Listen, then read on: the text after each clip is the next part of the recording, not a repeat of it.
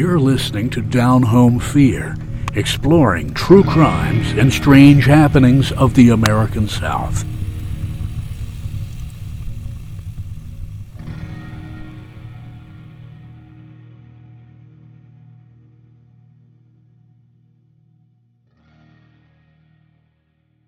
Welcome back to Down Home Fear.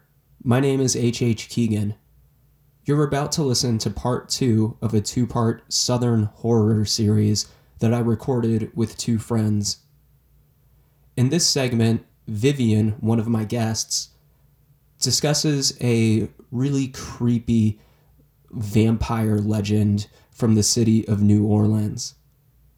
I also tell a story regarding a murderous spirit named Huggin Molly that hails from southern Alabama.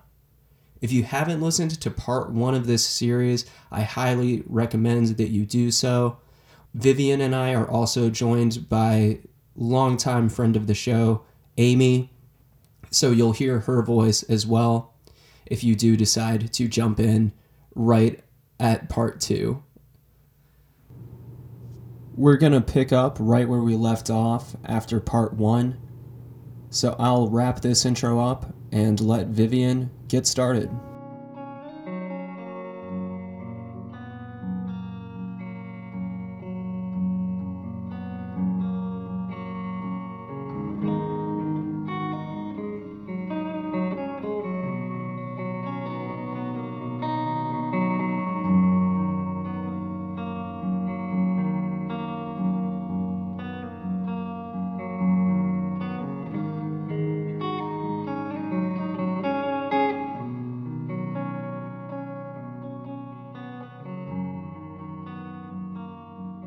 All right, so I'm here to talk about some New Orleanian bloodsuckers today. Not the suave Anne Rice vamps of old, but the more terrifying and weird kinds that you definitely don't want to run into in some dark French Quarter alley on an eerie, foggy night, which I may or may not have done, and I will talk about that. I'll shelve that for later.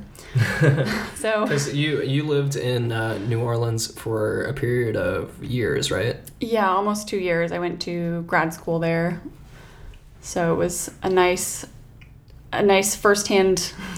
yeah, you've got some experience with with the area, so you uh, yes. you've seen many of these streets and walked down them many times. Yes. So you, I've also you know. done one of the uh, supernatural kind of ghost tours that they offer, and they'll take you around. They step one, they put a drink in your hand, and step two, they walk you around the French Quarter. Classic New Orleans. and then they stop at a bar at one point in time, which is haunted. It's the I think Jean Lafitte's bar, old bar, or a blacksmith of his had a bar, and the, you can see his ghost apparently in the fireplace if you you know look at it at a certain angle on a certain night. At a certain level of drunkenness. Exactly. Yeah. Okay cool. So um so what's up with with these vampires that okay so we've all heard of vampires whether they're kind of the more watered down Twilight branding or the actually horrifying uh, Nosferatu of the 1922 German film. I don't know if you've seen clips from that, but it yeah. keeps me up at night. Um, it's, it's, a very weird, surreal, yeah. surreal yeah. costume design, Nosferatu. Absolutely. And so those drinkers of blood have existed in mythology nearly as long as human civilization has.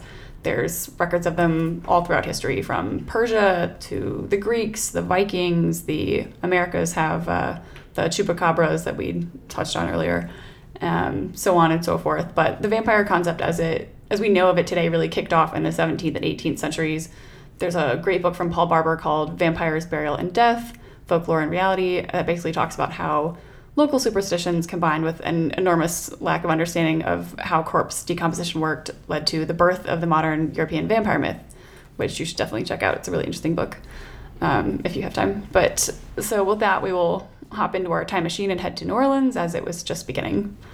Uh, in 1718, New Orleans was founding is founded by the French as a strategic port city, and by 1722 it is made the capital of French Louisiana and then subsequently razed mostly to the ground by a hurricane. Uh, it begins to rebuild, the French Quarter starts to form, and life begins again. But the city is missing an essential element the ladies. The ladies. so, most citizens of New Orleans at this time are unmarried men laborers, deported prisoners, hunters, trappers, thieves, murderers, drunks, pirates, some of the most unsavory characters that you can imagine, but very few women, apparently. So the French decided to import some. What? Yes. okay. and this is where our Louisiana vampire legend begins. So, rumor has it that the city's founder, Jean Baptiste Lemoyne Bienville, asked the King of France to send the women. And in 1728, a group of orphans or prostitutes, or there's a lot of conflicting uh, origin stories for these women. Some of them are very respectable girls from very respectable families that were sent to uh, help raise their family status back at home, or some of them were prostitutes. You know, they just handpicked people off the streets that just didn't have anywhere else to go. There's a lot of conflicting origins for these girls, but they were sent over and arrived in 1728 to help bolster the population of the swampy city. All right. That's so crazy. It's very creepy to me. That's We're yeah, starting it's off horrifying. strong, okay? Yeah, that's crazy. So that's uh, human trafficking, Essentially, essentially, and okay. and one one tidbit. So this is all of this information is cobbled together from various reports and book excerpts. So it's difficult to tell. There's a lot of conflicting information. I've pulled together what is most commonly repeated, which seems to be the most truthful, truthful in quotes. Okay. But so yeah, that was apparently the the way that they were picked and sent over. Hmm. Uh, so with them, they brought these wooden hope chests that most likely, emphasis on most likely, contained their only possessions: linens, clothes, books, perhaps a bridal gown.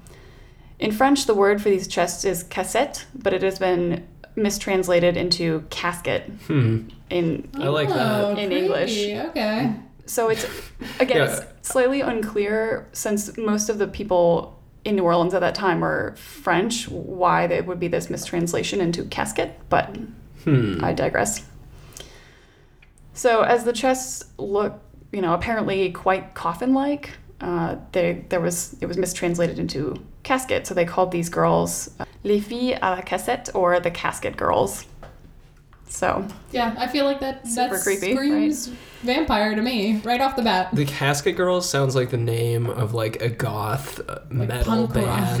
it sounds like a great band name. Yeah. Yeah, like Type O Negative and the Casket Girls Oh, like, I love that. on on the same uh, at the same uh, tour or whatever. So these casket girls come ashore and take their vaguely coffin-like chests straight to the Ursuline convent, which was built the year before. This is just yeah. So those are our hope chests, right? So for people who might not be familiar with a hope chest, it's something that young women uh, in some cultures get as children, and they put things from their childhood in it, and it's supposed to symbolize like your hopes and dreams, and also your past. There's like it varies from culture to culture, but just so you have some context of why they had casket-like boxes.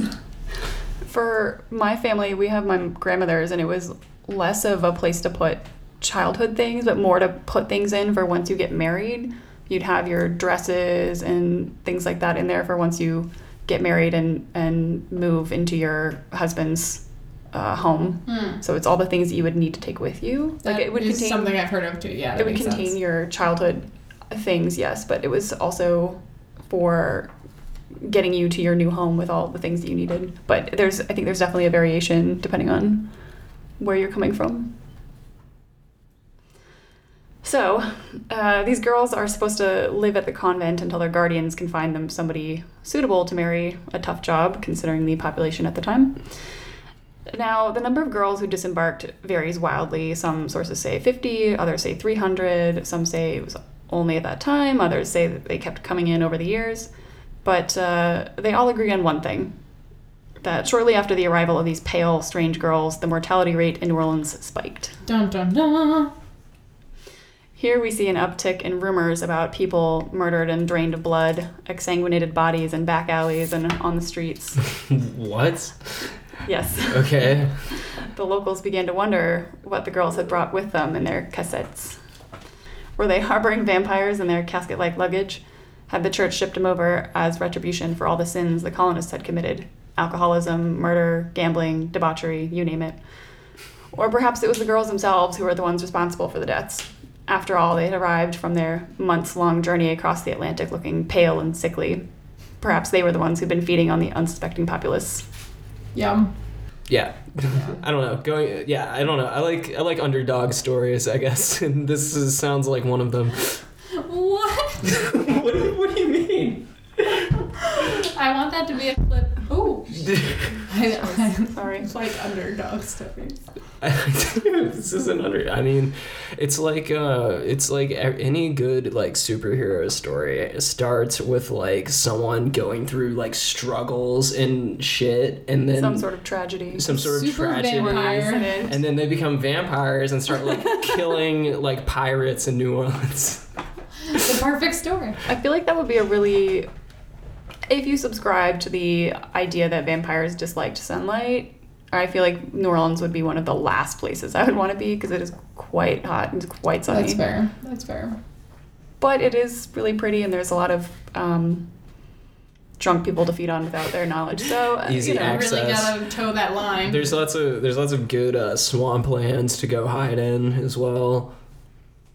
Exactly. So all this is going on, and people get swept up in the hysteria. Some of them marched over to the convent and demanded to see what was in the girls' hope chests. So they opened a few. Empty. With fear spreading like a disease, the nuns decided it would be best to lock up the chests in the third floor attic of the convent. And rumor has it that they affixed heavy shutters to the windows and sealed them shut with nails that had been blessed by the Pope himself. Okay. Was this like a special request? Did they mail a letter to the Pope, or does every I was gonna say does how every did they, church how get they accomplish nails? that? I'm just really curious about the logistics of this.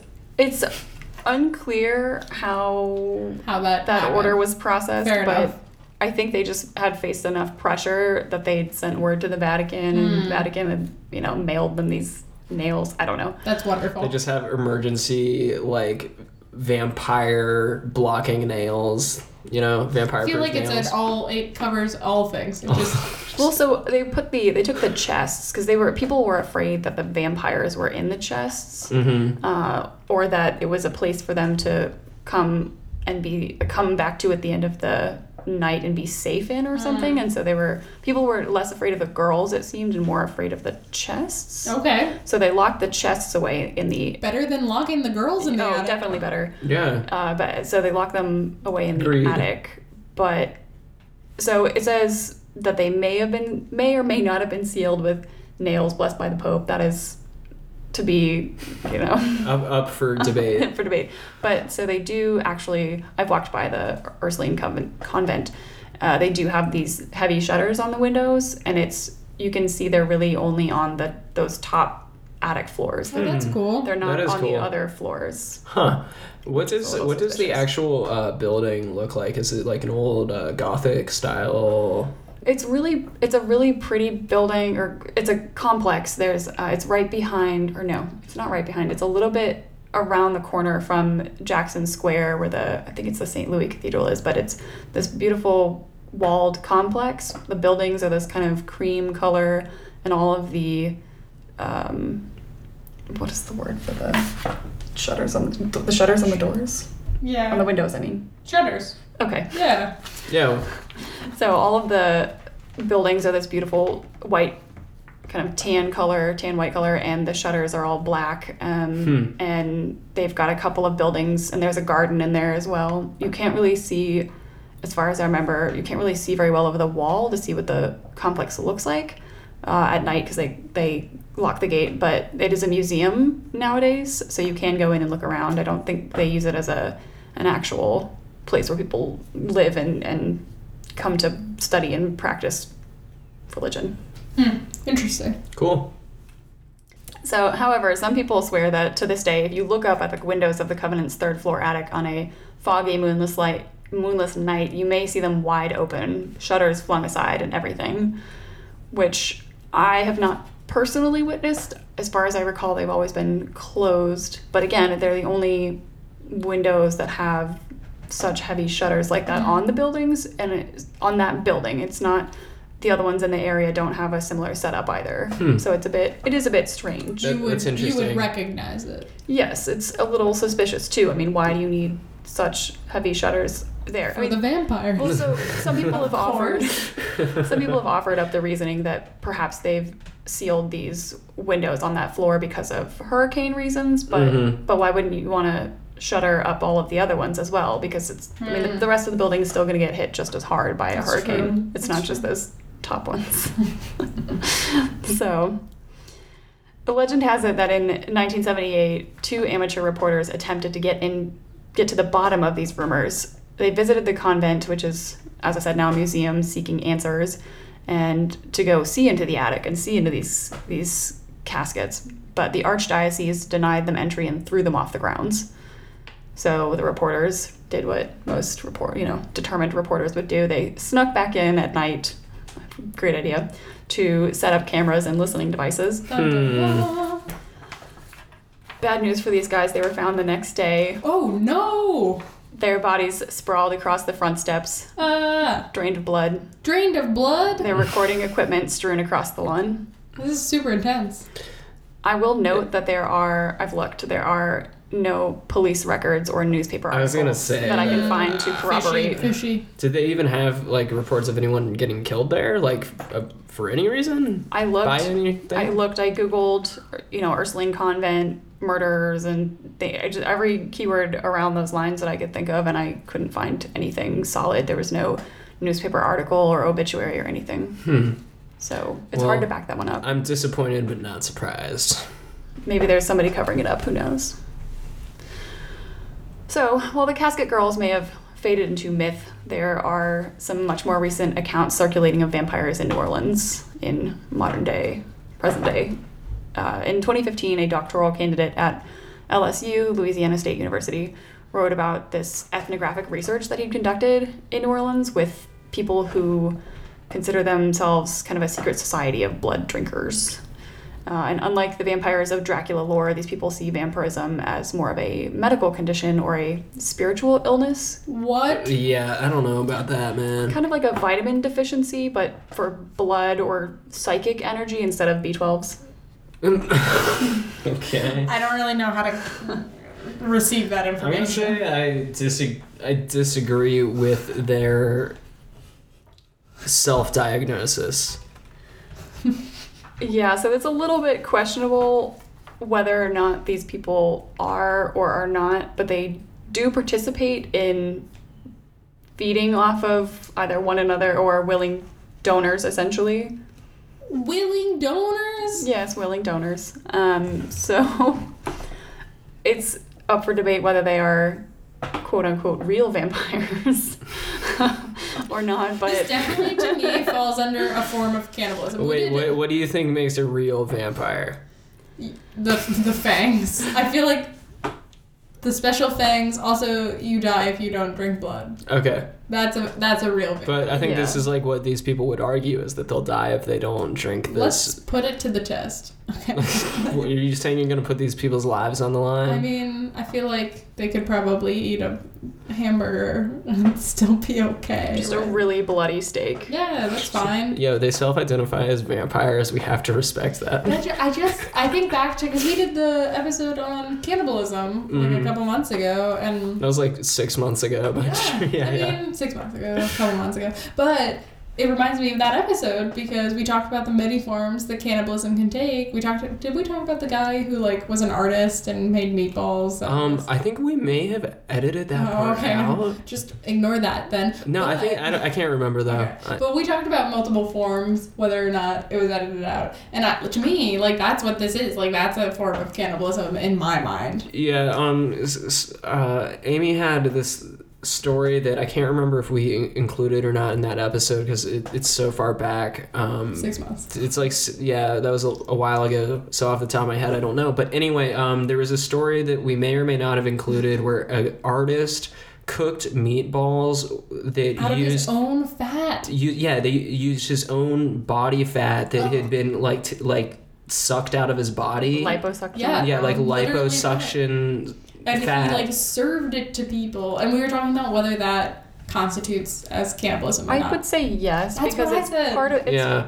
either bodily parts or fluids that you're serving to people. So I, yeah, I would guess that counts as cannibalism. Yeah. I'm I'm glad he did it by a liposuction instead of something a little more extreme. That's at, Like at just least, carving. Yeah. yeah, that's a, that's at least slightly more safer and not deadly So- to yourself. a hard dislike on this. Yeah, i I think it's disgusting. I don't care what his artistic vision was. I, I mean, whatever, man. It's, uh, Yeah, no one in this room is on board with that. yeah, we're not on board with Yeah, eating. Definitely vetoing self meatballs. Yeah, even if it's like consenting donors. I mean, I guess you do you, but like, I don't want to have any part in that. That's what I feel like it comes down to with the people who think that they're vampires. You do you, don't hurt anybody else. If Yeah, he, so they have, um, they seem to have. There's a Washington Post article that discusses this. what? Yes, it's from 2015, uh, and it talks about how these people have a quite close knit community where they will, con- you know, contact donors and and sign up to Okay, well, Do we this- don't do mean this in to a- offend in a you if consenting- you're out there listening to this. I'm a sorry. consenting medical humane way. So they're not hurting anybody. Okay. The, the donors are consenting. Then- Um, that's great. You guys do you. If the do- if there was no one consenting to it, would they just go out and start harvesting people? I, I guess the, they would drink each other's blood. That was an option, right? that Yeah. I well, I one of the people in the article was someone who considered themselves a vampire, and they would drink from their husband, but I don't believe the husband also considered himself a vampire. So I don't think I don't know if they quite drink well, from if one he another. did, then they probably couldn't drink his blood because he's also a vampire. So you, don't you need human blood? I feel like this is a murky gray area. okay. Are- okay, so we should probably move on at this point. So, to wrap up, um, so the research show, goes to show that whether or not the Casket Girls brought over or were themselves the first vampires in New Orleans, uh, they certainly weren't the last, perhaps. Ooh, so spooky. I really, I'm still uh, hooked on the Casket Girls as a name for a band great or a song. That's a great, yeah. That's a that's a fantastic song or band name. I think that that story in general is, is very very interesting. Um, how where's like the level of veracity on that? Like, uh, you you said that there was a bunch of murky information in terms of like how many of these women or, or girls were actually like brought to New Orleans. Um, do, like, ha- is this this story? Is there any shred of it that seems true, or is it more of like an interesting urban legend of sorts? What seems to be coming out of the various sources that I've looked up that is more more true than, than not true is that that the girls were in fact brought over. That Mm. seems to be super solidly true. But the the rest of the information, whether they were orphans or prostitutes or girls from well-meaning families, that part is hard to untangle. And then what happened to them afterwards is also a little bit hard to untangle. Some of them, some of the sources said that they were some of them were married off and went and lived their lives. Others said that they were married off to really awful people and abused and ran away. And That's there's horrible. there's a lot of conflicting information about what happens to them after they get to New Orleans. Right. So it's it's not quite clear, you know, how many, what happened to them, how accurate the rumors of all of these murders occurring after their arrival are. It's it's very murky, but Wow. they do the Ursuline convent did end up becoming a school at one point in time. So it was a convent and then it was kind of an academy of sorts where they were they would send young women to go to school there. So that part at least is definitely true. Interesting. Well, I, I think that story is very fascinating, and I had never heard that before. I may or may not have seen either. Oh the- yeah, let's. Either I, I do want to hear your personal encounter with with these individuals. I may or may not have seen either the people from the LSU research or an actual vampire that that is up for debate, but um, my friend and I were going through, we're walking through the French Quarter towards Café du Monde, uh, and most of the time those streets are pretty crowded. I mean, it's a very it's a French Quarter. It's a very touristed area. There's just a ton of people there on the walking on the street in the street, and you don't really tend to notice people as you walk by just because there's so many, unless they're doing something rather strange, which does happen pretty frequently in New Orleans. I once saw a guy walking a llama down the street. What? So you know that those things happen, but you don't know mostly normal. You don't notice the people who are mostly normal looking around you as you pass by them. But my friend and I were walking past uh, Jackson Square, and these three people on our left, I noticed, and I don't know why I noticed them, but I remember looking over at them because something about them just caught my it didn't even catch my eye it just like my my, well, you, my you brain detected was like a, hey a look vampire. but they were I, I think if i had to describe a, an actual vampire like that's what they would look like they were super pale very just odd looking kind of the sunken dark eyes and they were dressed in semi old timey clothes like they weren't in jeans and t-shirts it was like stranger kind of older clothes it was very strange and my friend and i i remember we both just we didn't even say anything to one another. We just at the same time stopped and kind of watched them pass. And it was the strangest thing ever because we both, you know, we watched them pass by and um, turned to one another and went at the same exact time. Went, I think those were vampires. and I've never, I've never seen them again. Uh, I hadn't seen them before that. I hadn't seen them after that. It was just that one moment, but it was just such a strange, particular instance where it, it just it stuck so firmly in my mind. Huh. Just really big fans of the originals or something. It's a It's a vampire show. show. set in Oh, New okay. Set in New Orleans. Orleans. Cool. I don't watch that, but I do know what it's about. Okay. Well, I think that's I think that's interesting. Um, for sure. Can I do like a, a quick song for the end where we can be like casket girl? Not right now, but All right. Cool. I think we should do. Do you want to get you can get your guitar?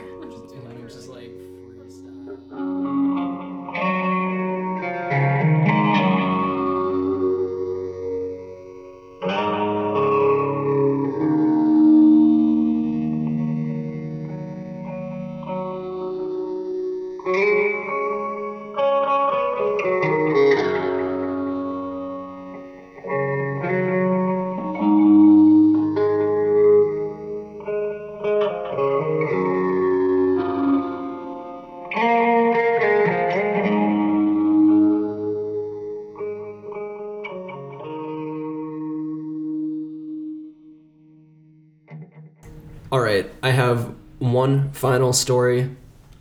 It's a story that I had not heard of before, but it's claims to be one of the most famous stories from the South when it comes to ghosts and haunted areas. This is the story of Huggin Molly. Let me take you to Abbeville, Alabama. It's in the southeastern part of the state, very, very deep south. So we're talking like lowlands, densely forested areas. Abbeville has a population of less than 2,500.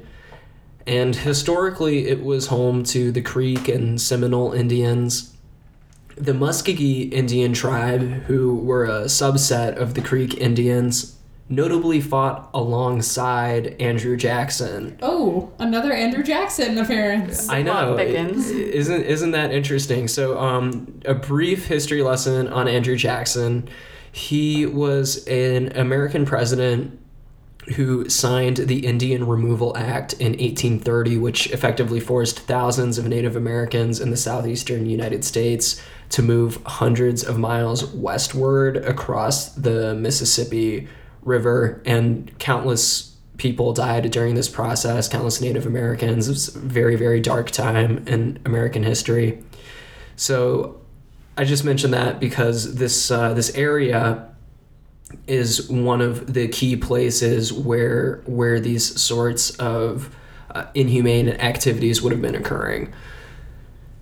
But as far as I can tell, these days, not a whole lot happens in Abbeville.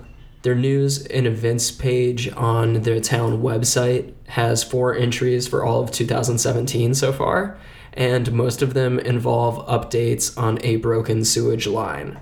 So this is a very quiet, low key community. However, it's also home to a legendary spirit who has been dubbed Huggin' Molly. And Are you saying hugging? Like, hugging, like, like they're giving to little embrace hug? somebody. Okay. Yeah, Huggin' Molly. I just So this is this is not a this is not a comforting ghost. Then I'm gonna guess. to be debated. Go out on a limb here. Let's let's uh, let's just find out about that. So uh, when I am reading, when I was reading about this story, I was reminded a lot of traditional stories of banshees, which are originally from Irish mythology, and I was also reminded of La Llorona, which is a really popular folk tale in many Latin American uh, communities. So basically these stories revolve around wailing female spirits who are trapped on earth for some sort of reason and they prey on people who specifically on children or teenagers who are doing things that they're not supposed to be doing That'll teach them. yeah, and, and so both of these stories are, are used as kind of ways to get kids to fall in line and, and you know, not uh, be staying out late after dark. Kind of like a boogeyman of sorts. Yeah. Exactly, yeah, kind of kind of a boogeyman sort of deal. It's it's said that on the darkest, coldest, rainiest nights of the year in Abbeville, Alabama, Sounds lovely. a mysterious figure emerges from the thick forests that surround the town, and it roams the town's streets searching for victims. Believed to be a female spirit, she is said to be unnaturally tall, well over six feet. Her MO is to stalk the streets looking for young people who have stayed out past their curfew. It's said that she quietly stalks her victims until she creeps close enough to wrap her ice cold arms around them and suffocate them as she lets out an inhumanly loud scream. She has become to have been referred to as Huggin' Molly. Ooh, creepy. It's yeah, I I agree. I, I think I think it's quite creepy. The legend dates back to the early 1900s, and there are many local anecdotes about the strange spirit. So here's just one account of Huggin' Molly. Sometime in the 1910s, a teenager named Mac Gregory had finished his shift at the local grocery store later than usual. He was walking home after nightfall. In those days, there were no streetlights and it was extremely dark unless you had a lantern, which Gregory did not. Years later, Gregory would write that he heard footsteps about 30 feet behind him, and when he turned to look, squinting in the pitch black Alabama night, he just barely made out the shape of a hulking woman, faceless and shrouded in dark clothing. The woman, or perhaps the creature, was matching his pace, yet somehow seemed to be inching closer and closer to him. Gregory was terrified, but maintained a steady stride until he finally made it to the street he lived on. Once he saw the light on his front porch, he sprinted as fast as he could to the front door, thinking surely the woman would catch him. Luckily, he safely made it inside, but as he peered through his window, he saw that the street was completely empty. Not a man, woman, or ghost in sight. Huggin' Molly doesn't just frighten teenagers who have stayed out later at night than they were supposed to. Over the years, many adults, even the town doctor, reported seeing the strange and menacing spirit. Both black and white residents of Abbeville reported seeing the figure, which is significant because at the time the legend originated, the United States was still largely racially segregated, especially in the Deep South. So you wouldn't expect someone to be playing simple pranks in both the black parts of town and the white parts of town. That's interesting. Yeah, I thought so too. admittedly, there has never been a documented killing at the hands of Huggin' Molly, but she's remained an iconic figure in Abbeville's local history. Various explanations for the legend have been offered over the years.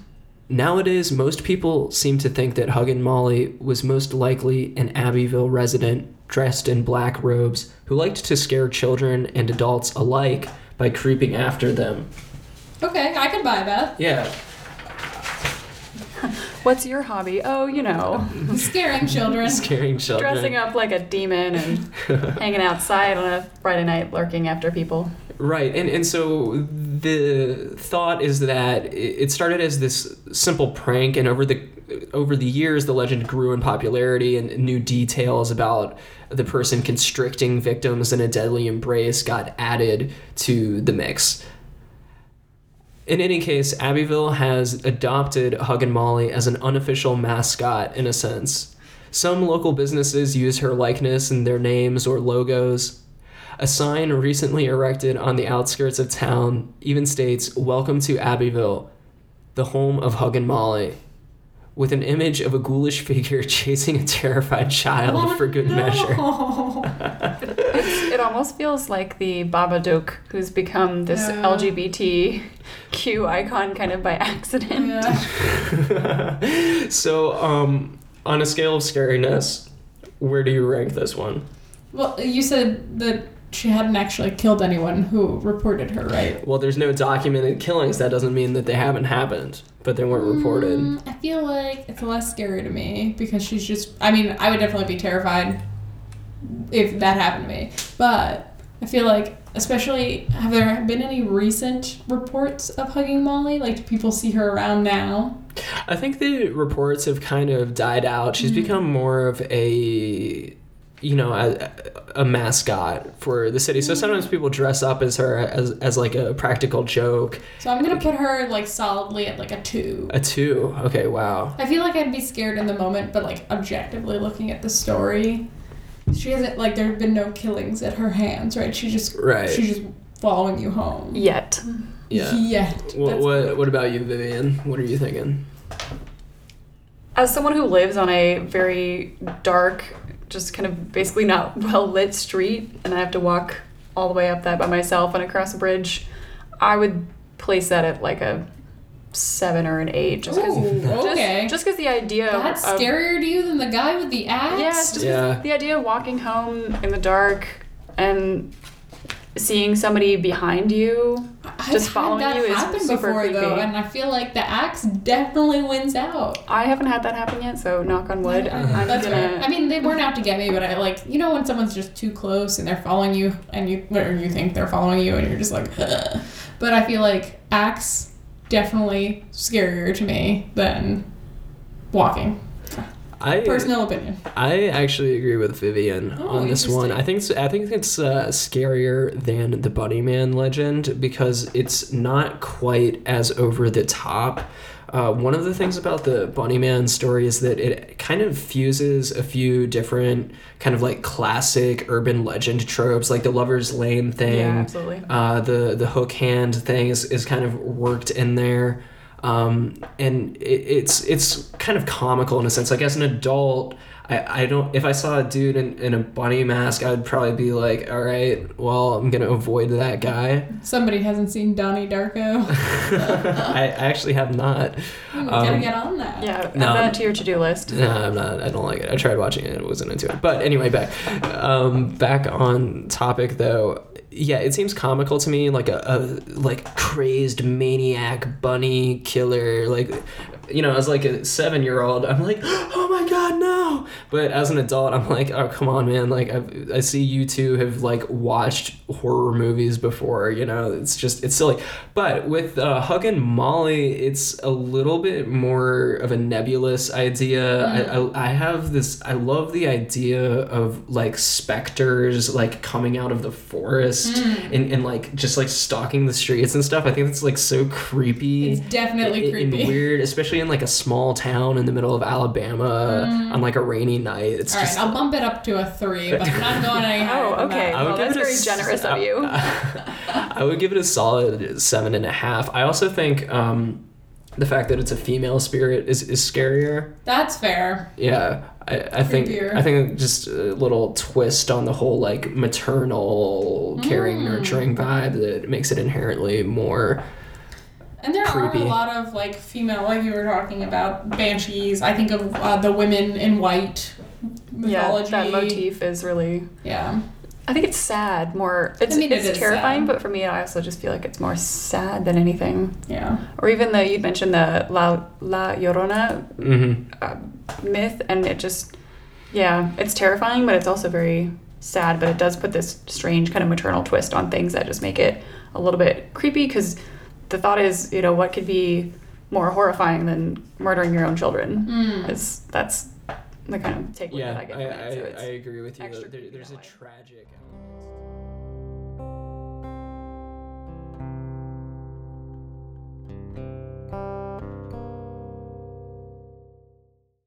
Thank you for joining me today. Yay, thank you for having us. You guys have been great. You're great. Thank you so much. I mean so much, Amy. life coach Amy over here. That's what I'm here for. um, I have some closing questions though before before we end things. Go for it. The first one that I have for you two is what draws people to paranormal slash horror stories. Okay, so I'm the kind of person who loves going on Ask Reddit and reading those. Like, what's the most paranormal experience you've ever had? What's the creepiest thing you've ever experienced? Yeah, Yeah. I love those. Have you seen Huggin' Molly? Maybe we should post that. Uh, but I like. I'm definitely drawn to those type of things, or like there's multiple subreddits for that and websites, etc. Um, and I think part of it is just the creepy aspect, especially if people have experienced something unusual or unexplainable before. They're drawn to stuff like that. I personally like reading the stuff that gives me like oh, Careful. I like reading the stuff that gives me like fear tears. So I have a Fear- You know what I mean? Where Fear, you get like can you please explain Where- fear? Wait, wait, would you call them tears for fears? it's like when you get so scared reading something that your eyes start to tear up. Like you're not crying, but you're like so afraid. You're You're having up. that sympathetic, nervous Nervous reaction. reaction. But like I can't say I've ever experienced okay, that. so I, I, I don't think I have either. Well, I'm also like a very I I draw a weird line. Wait, so when you watch a scary movie, do you like start tearing up? No, I feel like it's just reading because then you put yourself in the situation, like you yourself. Whereas when you're watching a movie, like a scary movie or a scary TV show, you just uh, I don't know, you're you're sympathizing with the character. So for me, it's less scary than if you're like home alone at night reading a scary story that like hits all the right points. You know what I mean? Or That you're home alone trying to, you know, do the dishes and tidy up around the house, and you're listening to uh, the podcast, the episode where you talked about the uh, Colonial Parkway killer. I had to stop at one point in time because I Oh, was really? home, I was home alone and it was getting a little too, too, much. much. That's fair. That's definitely fair. So you're saying that you think it's interesting to read other people's paranormal experiences because you can relate to them because you've you've had strange experiences of sorts in the past? Yeah, I think even if you haven't, but if you have an open mind or you're just interested in the creepy and unexplained period, like you can you can put yourself in that situation and imagine interacting with something weird. Or I think people also are really drawn to stories and like any sort Yeah. of story that's out of the normal is something that you're gonna want to read. So I think it really depends on Yeah. the person, but I feel like that's part of it. How about you?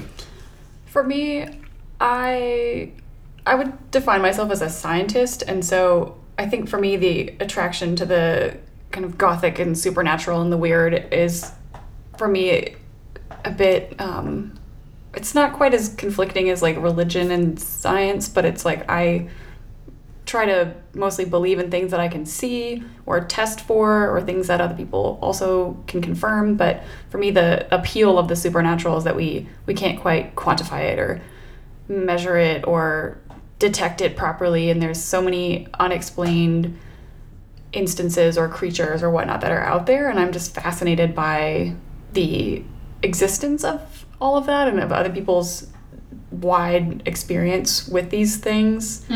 So for me, it's kind of, um, it's not necessarily a let's uncover the truth or let's prove that it's real or not. It's just the, the thrill of being able to ex- find or experience something that science can't quite deal with or measure.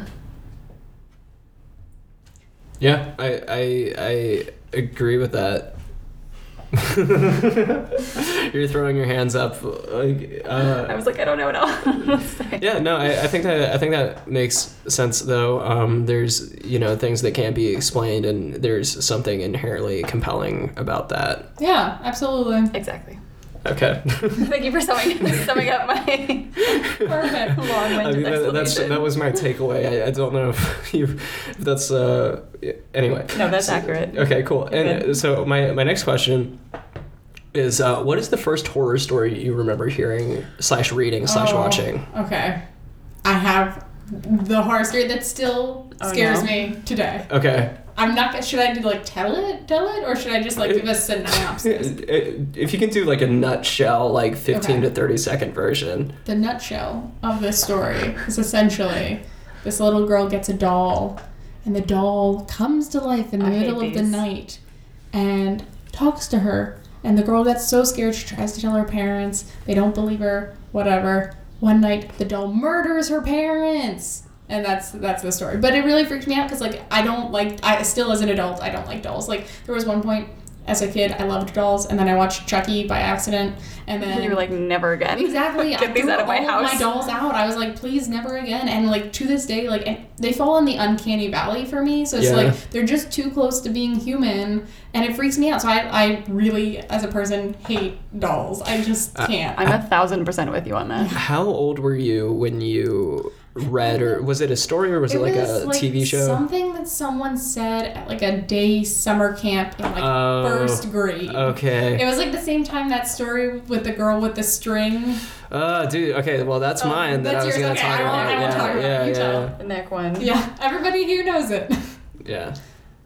I don't remember exactly the first individual story, but I definitely remember reading the um, scary stories to tell in the dark Oh yeah. books. I think that was Yeah, those are the best as best. far back as I can remember. That was my first encounter with those, and I will say the reading the stories out loud definitely had a you know chilling, thrilling impact. But the Chillin' the the, uh, the illustrations in those books were so incredibly spooky Yeah. and just chilling to the bone. It was they're fantastic, but also horrifying.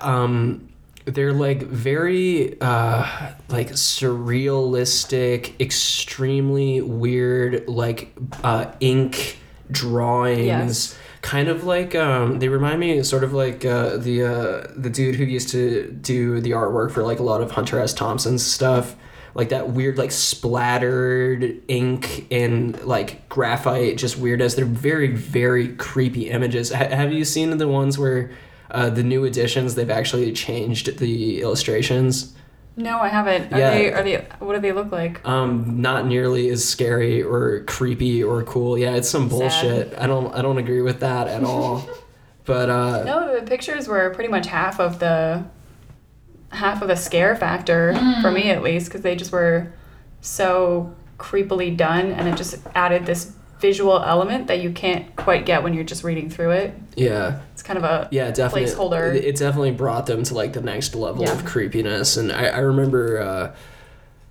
you know like when I, I don't know i was like eight or nine years old or whatever we had this one like collection of that like volume three or whatever and we would my brothers and i would like read through it and we would be like af- like literally afraid to turn the pages because Oh, yeah. the, the the images are like so intense and I need to pick up a book. I'm like very. have you never seen those I so I didn't get to read a lot of this stuff when I was a kid. Like I because like again fear tears right. So Mm-hmm. like I definitely get afraid of things, and I think as a kid my mom was just like we're not gonna do that. Mm-hmm. Um, so I just never owned those books. But I'm curious now, so I'm gonna go to, to the library. Yeah. pick one we should up. do a scary story night Ooh. at somebody's house. I love it. I love it. All right, tell your story. I, want to hear. Okay, um, mine is actually so the, it's the girl with the green ribbon, um, and I think there's a bunch of different variations Mm. Mine of was a this string. story. Yeah. Yeah. I've heard the ribbon one most Um, so basically, the the nutshell version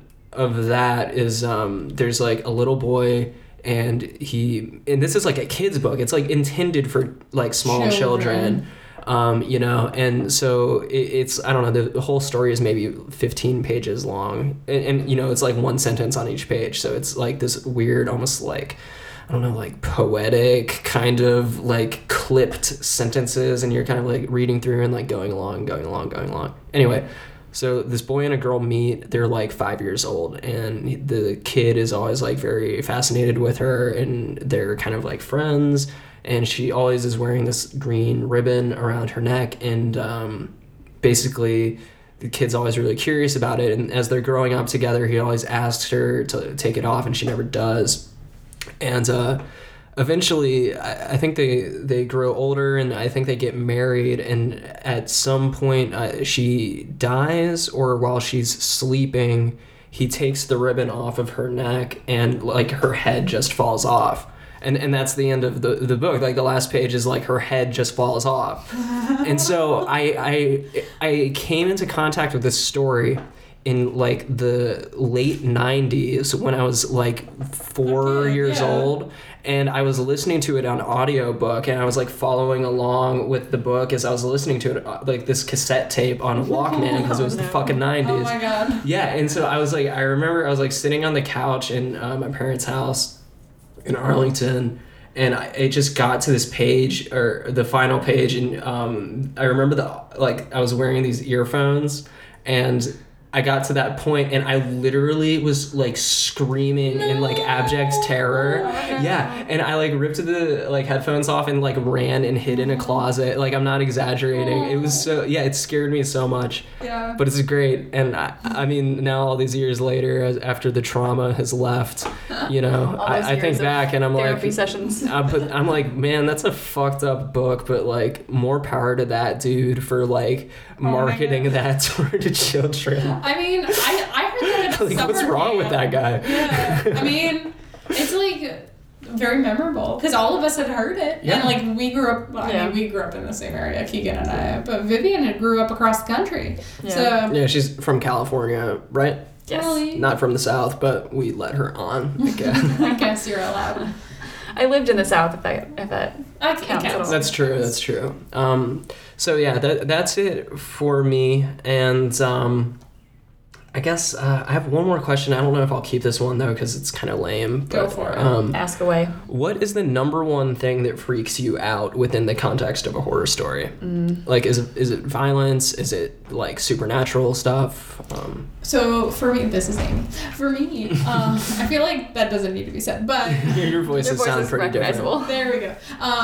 For me, the scariest thing in a, the context of like scary stories or scary movies, like I'm gonna include that. Mhm. Uh, actually, I'm not gonna include that because I feel like movies are a different thing. Scratch that. Okay. So, but the Okay, scariest enough. thing in a super, or the scariest thing in a story for me is if you cannot see the thing that is doing the terrorizing. Mhm. So, like, Anything non-corporeal. yeah, so if it's, I think that it incorporates, so it means it's supernatural, which is already scary to me.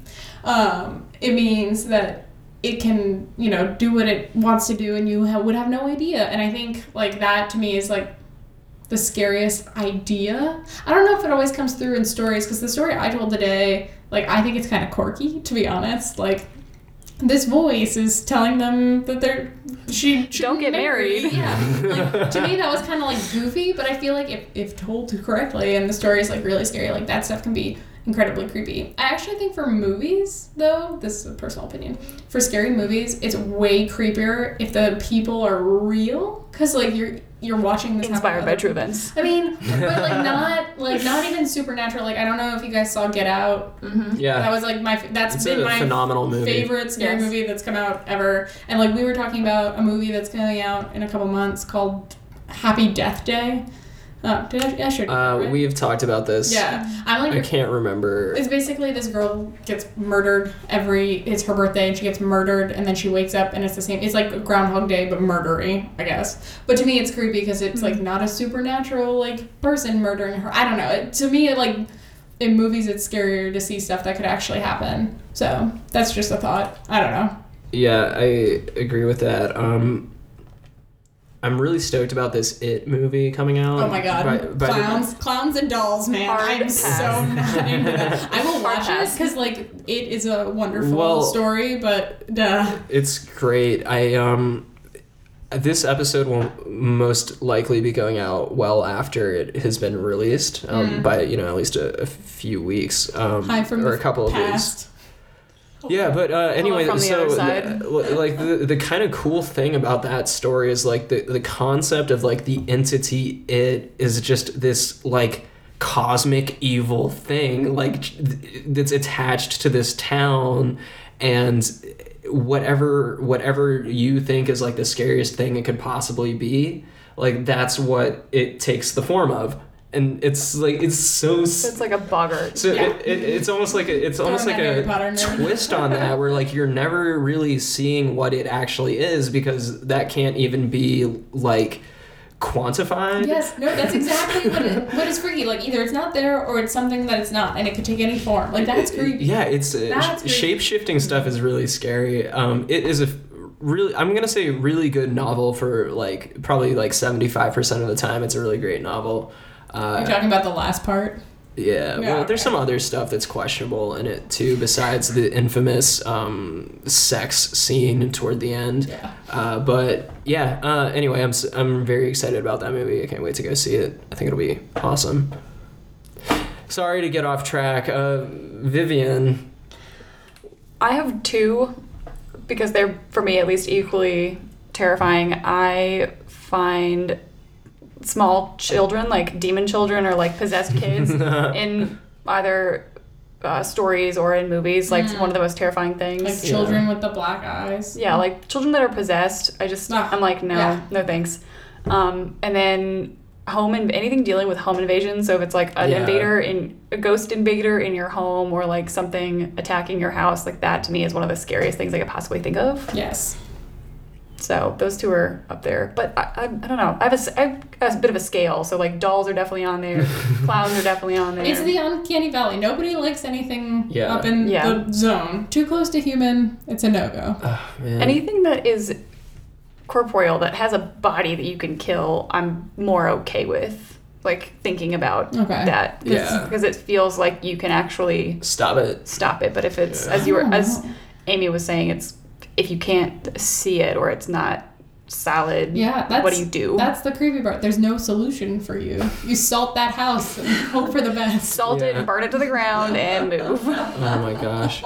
Yeah, I um I don't know, for me I get re- the stuff that I find really really disturbing is uh like being like imprisoned and like not being able to get out of a location. Yeah, that's really scary. Um I I think that's absolutely terrifying. Um I I really do like the idea of like supernatural malevolent forces. Not you un- like the idea of that? yeah, I like I like the I right. from like an entertainment standpoint, like it's it's interesting. Uh, like mean for a movie not like hugging. Molly, um, like The Conjuring. You know, even though that one has gone a little bit off the rails, I, I, I like stuff that has like just like a the purpose is evil. It doesn't have to be like some overthought, you know, social commentary thing or whatever. It just, Mm-hmm. you know, I- I think that's kind of refreshing and terrifying. Um, and terrifying. but yeah, that's um, that's really all I've got. Did you guys have anything you wanted to add uh, before we wrap up? We've been recording for a long time yeah, today. this, I'm sorry you're gonna have to edit all of this. yeah, it's gonna take a while to edit this, but uh, Great. yeah. Any any closing notes? Uh, thanks so much for having us. This was fun. I hope that everybody like I don't know how spooky this was because I feel like we really talked a lot during the scary stories. But I hope you found some of these pretty interesting, um, and hopefully we'll come up with some really crazy stuff for the next time. Yeah. Yeah, absolutely. Thank you so much for having me on. I definitely want to recommend for anyone who's listening, definitely go to New Orleans and go on one of these ghost tours, poke around, see what's there. It's a really wonderful, spooky city. Um, more wonderful than spooky. It's definitely spooky at night sometimes, but yeah. it's fantastic. Go- Historical, go, see beautiful what's there. city. Eat lots of delicious things. Yeah. Cool. Yeah. Well, thank you both uh, for coming on, and it was a pleasure having you. And I hope we can do another uh, group episode like this again in the future. So that that's it. Awesome. Thank Thank, you. you. Bye.